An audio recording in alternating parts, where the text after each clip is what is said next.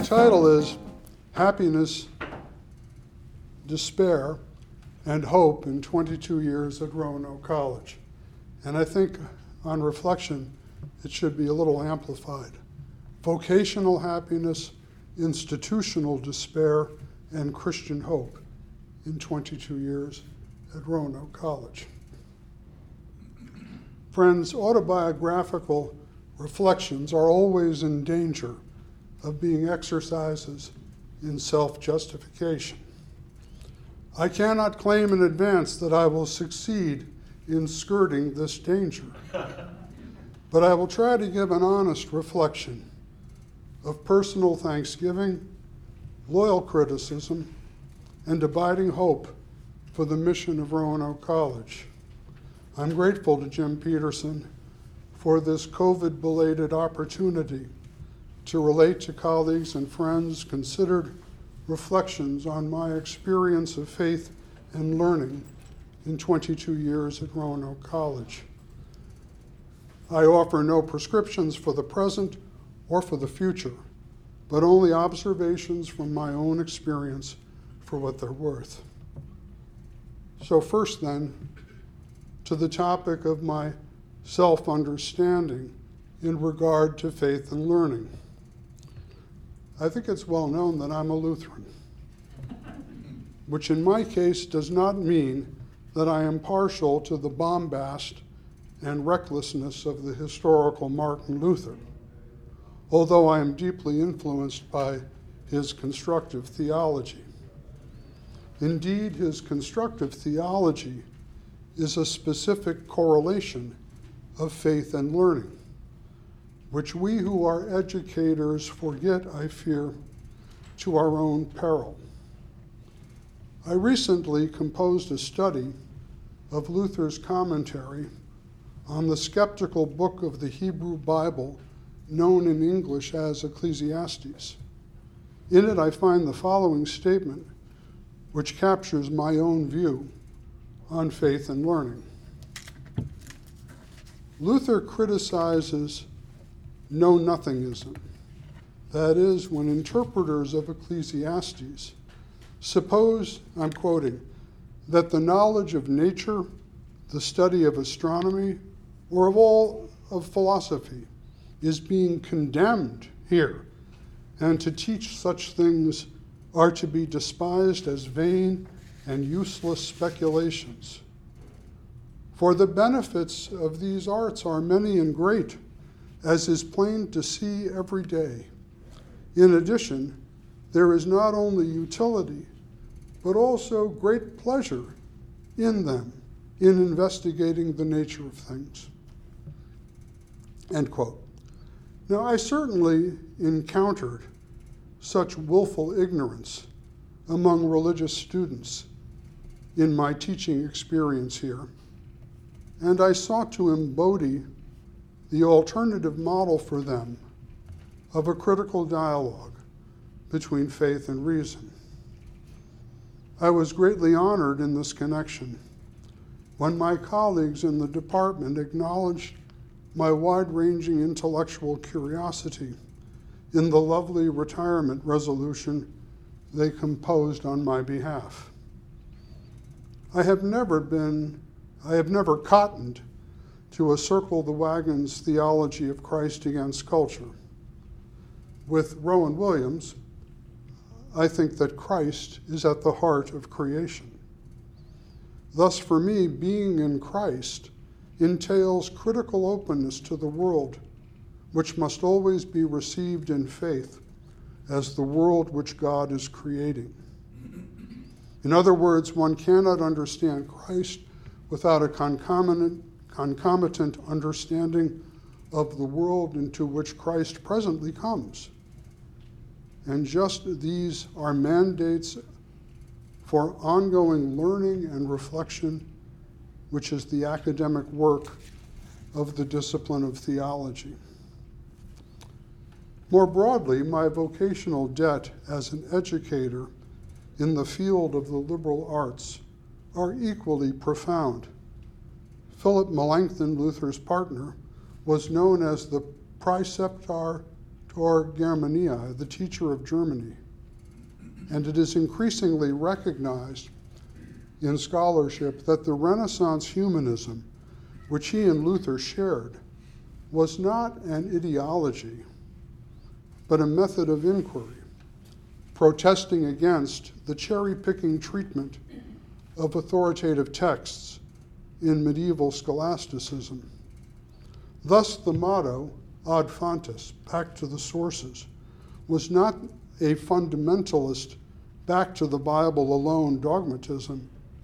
It was rather a hermeneutical demand for the holistic interpretation of texts in context, in order, as our former colleague in the department, Monica Vilhauer, put it, following the German philosopher Hans Georg Gadamer, a hermeneutical demand to stand under, to experience a text claim to truth. Luther was, in this sense, a humanist educator, as I am also. For pertinent example, in that commentary on Ecclesiastes, Luther insists we fasten upon, I'm quoting, the purpose and aim of the author, which is important to keep in mind and to follow in every kind of writing, and even more important here in this difficult text of Ecclesiastes.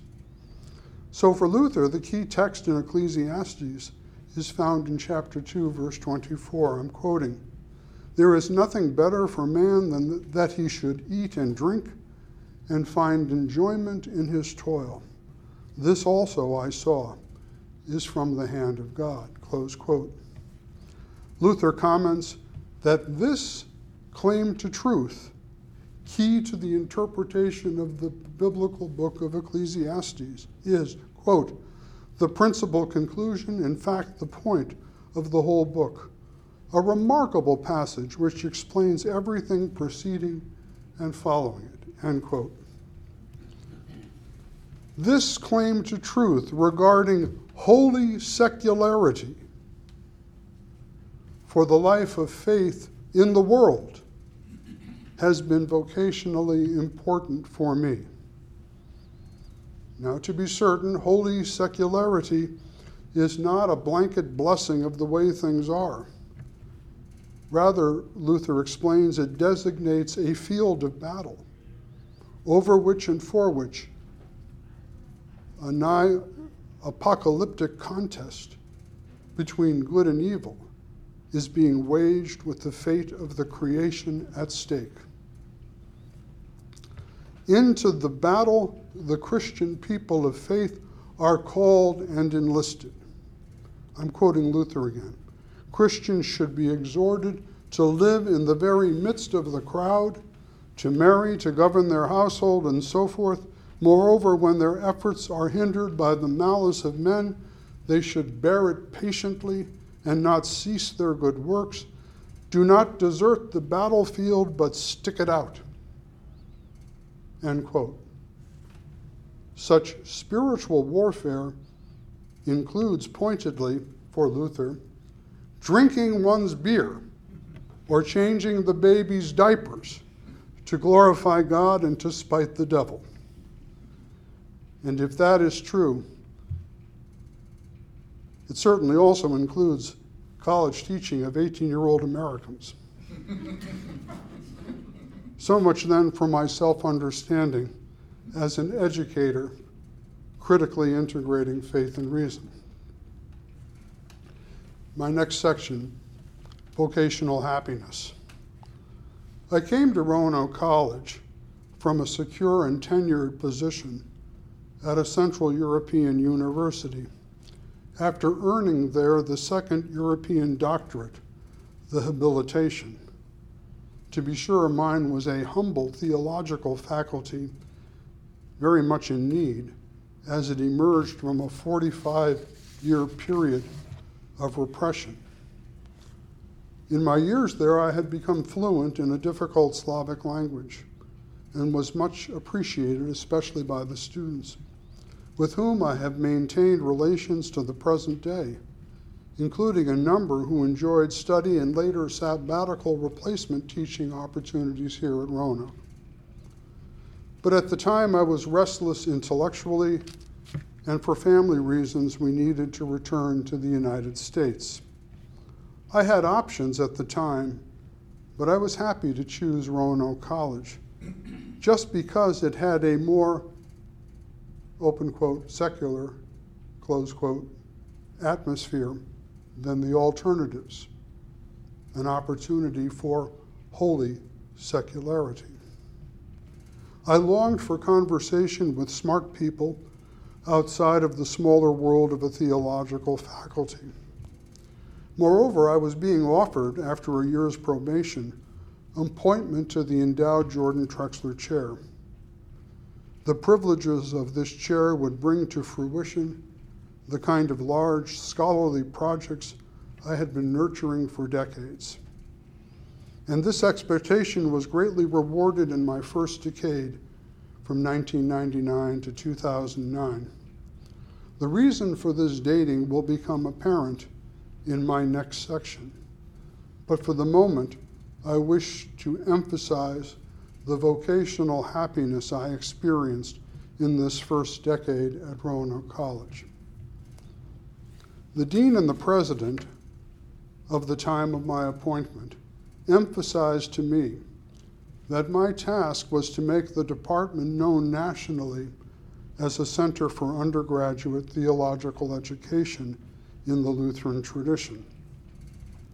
I was encouraged to embrace the task of, open quote, public theology, close quote. And I memorably articulated that understanding in an address on campus on Abraham Lincoln's second inaugural address on the occasion of my appointment to the Jordan Trexler Chair. In that address, I argued for a kind of critical pluralism, which I had learned from my teacher at Union Theological Seminary, Cornel West. But in the course of time, the increasing polarization, if not Weimarization, where's Rob Willingham sitting? there he is, right in front of me. If not Weimarization of political discourse in the United States, made interventions as a so called public theologian increasingly unpalatable to me. I published a lot of columns in the Roanoke Times as a public theologian, but the shrinkage to a 700 word limit on opinion pieces reduced essays to little more than a series of spicy assertions with no space for nuance or argument or evidence. After a few years of this, I quit trying and turned to the internal dialogue of the Roanoke College community. Like many Americans at the time, I was shocked by the 9 11 attack and in acknowledgement of my ignorance, I undertook something that I did frequently through my years at Roanoke. If I felt a, a gap in my learning, my knowledge base, I created a course so that I could explore that area uh, through the work of teaching it. So I created a course called Islam in the Eyes of the West, which I taught for a number of years including in the honors program. During this time, I debated on campus with a cherished opponent and frequent participant in these faith and learning discussions, the physicist Frank Munley, about what the American response to 9 11 should be. This kind of deep and nuanced intellectual engagement over pressing public problems I found exhilarating and challenging. Frank allowed me to argue as the Christian that I am, just as I allowed Frank to argue as the scientific naturalist that he is. Much of my happiness during these years at Roanoke College were in less formal exchanges with a variety of faculty colleagues who shall go unnamed, but whose perspectives on faith and learning, ranging from atheism to Protestant pietism and serious Catholicism, Judaism, Islam, and Hinduism were enriching for me. These relationships also broadened my horizons as I played a role in the development, now antiquated, I suppose, of the INQ curriculum, which wanted to highlight intellectual inquiry and critical thinking skills, and also to broaden the teaching of ethics out of the exclusive possession of the religion and philosophy department. To me, this development coincided with my desire to see our department offer more courses in what was called at the time the world religions. A significant change occurred during these years when the dean of that time, John Day, asked me to move to the newly created chair, the Tise Professor of Lutheran Studies. To this point in my academic career, I had not thought of myself as a specialist in Luther, important though he was to me. Accepting the appointment, I had to retool. Above all, I had to relearn medieval Latin. And I did so with the help of my wonderful student assistant, Roy Mackenzie, who excelled in Latin. We spent hours together in my office translating Latin texts.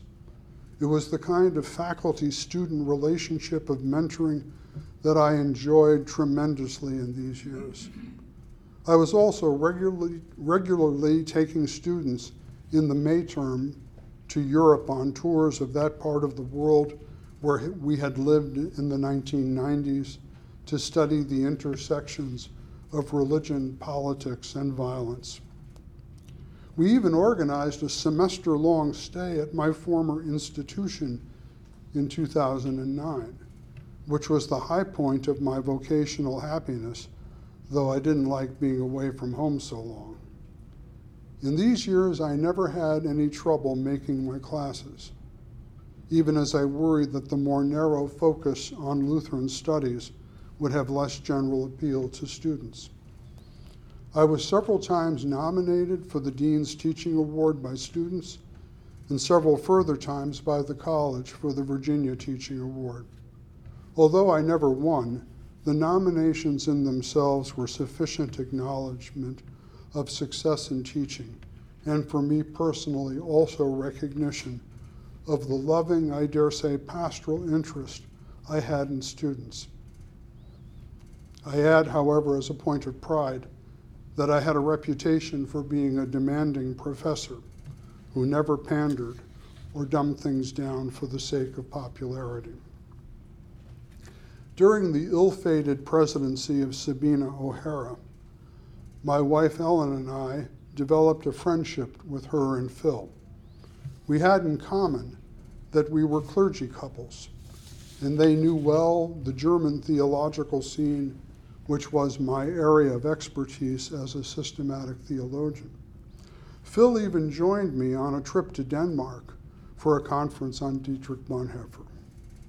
We often attended the midweek chapel service when it was available in the daytime for faculty. Having taught in a second language myself, however, I recognized a syndrome with Sabine. When speech in another language becomes fast and idiomatic and depends on nonverbal signals. Understanding can fail.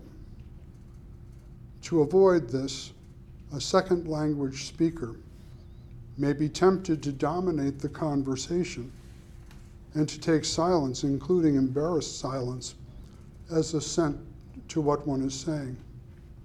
I fear that this syndrome played a role in her failure as president for which I was greatly saddened.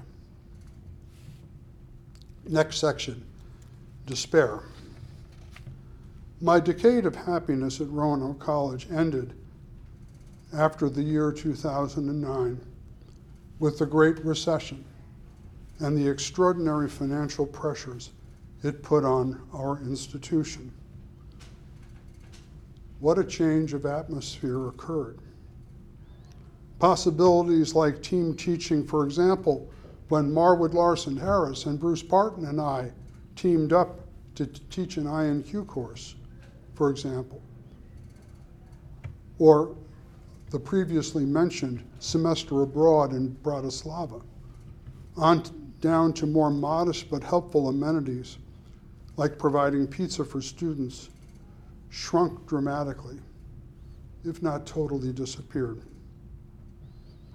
An increasing load of administrative responsibilities were loaded onto teaching faculty, particularly with regard to the convoluted business of assessment. While the administrative staff seemed to grow exponentially, while faculty salaries and hiring freezes failed to keep pace with announced goals. Personally, any number of times I was drafted under these conditions into teaching extra courses to the extent that I felt like I had become the utility infielder of the department.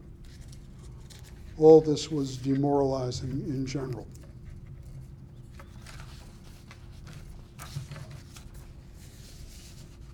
After the defeat of a reformatory proposal to create a faculty senate, where's Bill Hill? which could exercise real power. I noticed that faculty meetings increasingly became extended infomercials, and the faculty subtly but steadily yielded self governance, deferring important decisions about the future of the college to the board and the administration. In any case, so it seemed to me.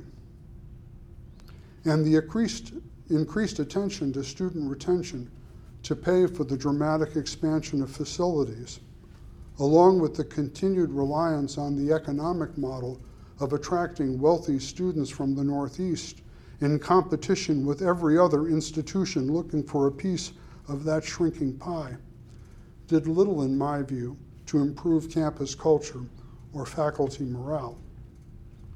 I regularly protested to anyone who would listen. That is, it is unjust to admit students who can be predicted to fail if we do not provide the remedial resources to make them competitive. The fear of stigmatization, of course, is genuine. And so I asked for a faculty discussion of grading policy to get at the problems involved, but to no avail. The injustice of burdening predictable dropouts with piles of student debt was, in my view, worse than the danger of stigmatization. Throughout the last decade, I was talking also to graduates with $60,000, $80,000 in college debt. I recall saying to a sympathetic President Maxey in a conversation about this at one point that I thought this student debt situation was sinful. And so it was that despair attacked me, especially when two former beloved students, the previously mentioned Roy McKenzie and Joshua Bailey, died. Roy, a suicide, and Josh, who had climbed his way out of incarceration to graduate from Roanoke College, probably from an overdose. From the beginning of my career, I had been an advocate in the church for the ordination of women to the ministry, a vocation in, to which my daughter followed me. She and I, at her initiative, began that podcast I mentioned, finishing its fourth season with over 50,000 downloads now. I've been pleased with the professional progress women in general have made in my lifetime. But for the reasons just mentioned, I became increasingly worried through this decade about the alienation among young men. And I wish there could be an honest conversation about it, which is not immediately stigmatized as anti feminist. I report without approval the sentiment which I have often heard from the alienated that Trump is the bully who bullies the bullies who have bullied us. At a certain point in the semester, I got to asking students in class whether they found their social relationships predatory. Almost all, both male and female, would raise their hands yes. And what are the social sources of the epidemic of depression among these young adults. I coped with this time of despair by turning to my authorship with full energy and devotion.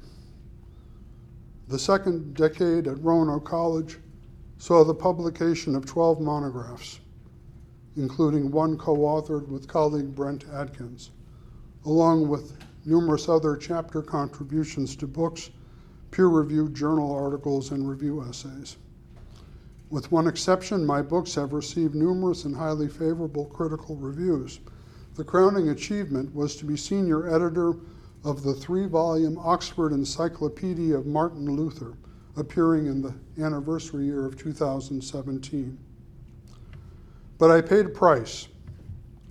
As I drew near to retirement, I joked that I had spent the last 10 years living like a monk. Truth be told, I burned the candle at both ends, culminating in the stroke I suffered in the spring of 2017 when I was at Loyola University in Baltimore with a number of our students attending a theological conference.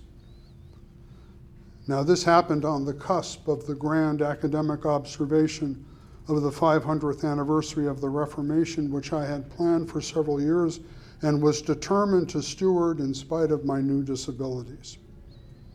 I was sincerely cheered by the outpouring of support for me after my stroke.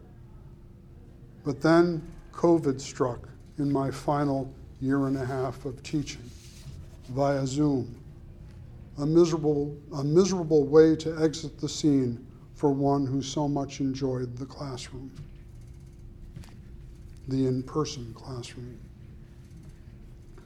But the more pertinent reflection to make, building upon the above remarks about the institutional challenges during my decade of despair, is that I became more aware of the privileges I enjoyed in holding an endowed chair and the envy, if not resentment, that it could inspire among overworked and underpaid faculty colleagues.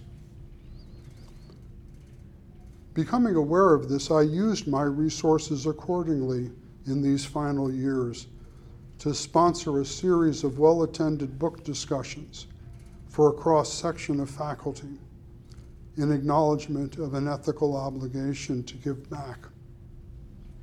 I recall, however, how one colleague whom I greatly respect, gently told me after a discussion of one of my new books that many of us would like to have the same opportunity for scholarly production that the reduced teaching load and conference travel stipend had provided me. On reflection, I think this complaint has some justice. I do believe that most of us aspire to college teaching for love of our subject matter and enthusiasm for communicating it to young people. My fear is that the model of the scholar teacher is being priced right out of the market. While I wouldn't abolish all elements of merit any more than I would abolish grading or endowed chairs, I do think that faculty today are increasingly underpaid and overburdened with tasks and expectations extraneous to scholarship and teaching. Politically, they hang on at the cost of surrendering more and more of their traditional powers of self governance in directing the future of the institution.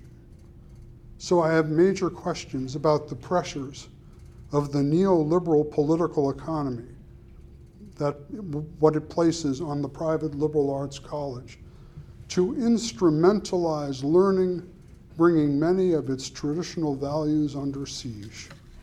For me, this includes, above all, Roanoke College's mission statement about the critical dialogue between faith and reason, which, as previously mentioned, I sought to embody in my work. The current commoditization of all things, which Karl Marx predicted, is occurring before our eyes, also in the academy. It is perhaps known that by the end I had become estranged from my department after a botched job search which has made me highly skeptical as a result of the ability of the institution to honor the intention of donors in establishing endowed chairs. I will not air any dirty laundry here, and in no doubt, I am also at fault in ways in, of which I am conscious, but probably also unconscious. Suffice it to say that my stroke and the disabilities that it left me with, and my entering phased retirement, reinforced my isolation from the department. Ironically, it simultaneously engineered a line of flight into renewed and expanded relationships to faculty colleagues outside the department, as I mentioned, the book discussion groups that I was sponsoring. In these final years, I began to call the Olde Salem Brewing Company my second office. I still drink beer with colleagues there to glorify God and to spite the devil. 18 months, now my final section, hope. 18 months of retirement have been very good for me. Although having turned 70 in September, I have the usual aches and pains and medical challenges of a man of my age. But Ellen and I love our St. Gall farm, growing our own food and feeding eight to ten other families with healthy and nutritious honey, eggs, and beef, sustainably and humanely raised on marginal farmland, the soil of which is being regeneratively restored to health. Ecological theology, another manifestation of holy secularity, has become increasingly important to me, for whom Christ is at the heart of creation. And indeed, my concerns about the health of the private liberal arts college in the neoliberal industrialization of education in the United States mirrors my worries about the state of industrial agriculture. So I tend my little garden as a public witness of hope in what appears to me to be an increasingly apocalyptic world situation. You know the anecdote, probably apocryphal, that when asked what he would do if the world he knew that the world would end tomorrow, Luther replied, I would plant an apple tree. I would live in hope. Likewise, vocationally, as an educator, retirement has been good. I teach as a PhD fellow for the Institute of Lutheran Theology's graduate program it's been a long time since I've had graduate students, as I did in Bratislava. I'm the senior editor of a new series of books, Reconstructions in Lutheran Theology. The flyer for that is on the table there, by the way, if you want to pick up a copy on the way out. Um, this uh, series of books has under contract 30 authors and titles forthcoming in the next five years or so. I'm in perpetual demand as a supply preacher, a book review essayist, a peer reviewer, a chapter length contributor to books and encyclopedias. I am still writing recommendations for former students and grant proposals for younger scholars. I have a couple of new monographs on the horizon. Thus, I continue in retirement to embody and model the scholar teacher. Drawing to a conclusion. The medieval monks kept the light of learning alive during the so called Dark Ages, and this light was relit in the Reformation's synthesis with Renaissance humanism to generate the doctrine of holy secularity, that is, the priesthood of all believers, as it is otherwise known. And it has been handed down through the generations to the founding of Roanoke College. Hope in this respect for me consists in sustaining certain intellectual virtues, which students of mine have come to call the Hinlicky rule. Google it, you'll find out. Although, in fact, I learned it from my doctor father, who learned it from Thomas Aquinas. The rule goes something like this You are not permitted to criticize an opponent until you can state the opponent's position with such clarity and charity that the opponent would exclaim, That's it! I could not have said it better myself. Then and only then may you criticize, because then and only then are you dealing with the real thing and not a convenient fiction of your own imagination. Imagine what obedience to that rule would do in the barbaric state of discourse in this country. I certainly have not always lived up to my own rule, which is why I also agree with St. Augustine that in this life our righteousness consists, for the most part, in the forgiveness of sins. My hope does not lie in my own righteousness, real though inchoate, rather at the heart of creation. Christ brings clarity and charity into a world of conflict, giving us a way of reconciliation in a virtuous contest for truth. That is why, in spite of all, I live in hope. And I have hope for Roanoke College. Roanoke College has been very good to me, and my hope is that it will be good increasingly for scholar teachers devoted to the intellectual virtues of the search for truth in critical and charitable dialogue. So, in this hope, thank you for your attention. I bow as I fade from the stage, grateful for my 22 years of service in our common mission. Thank you very much.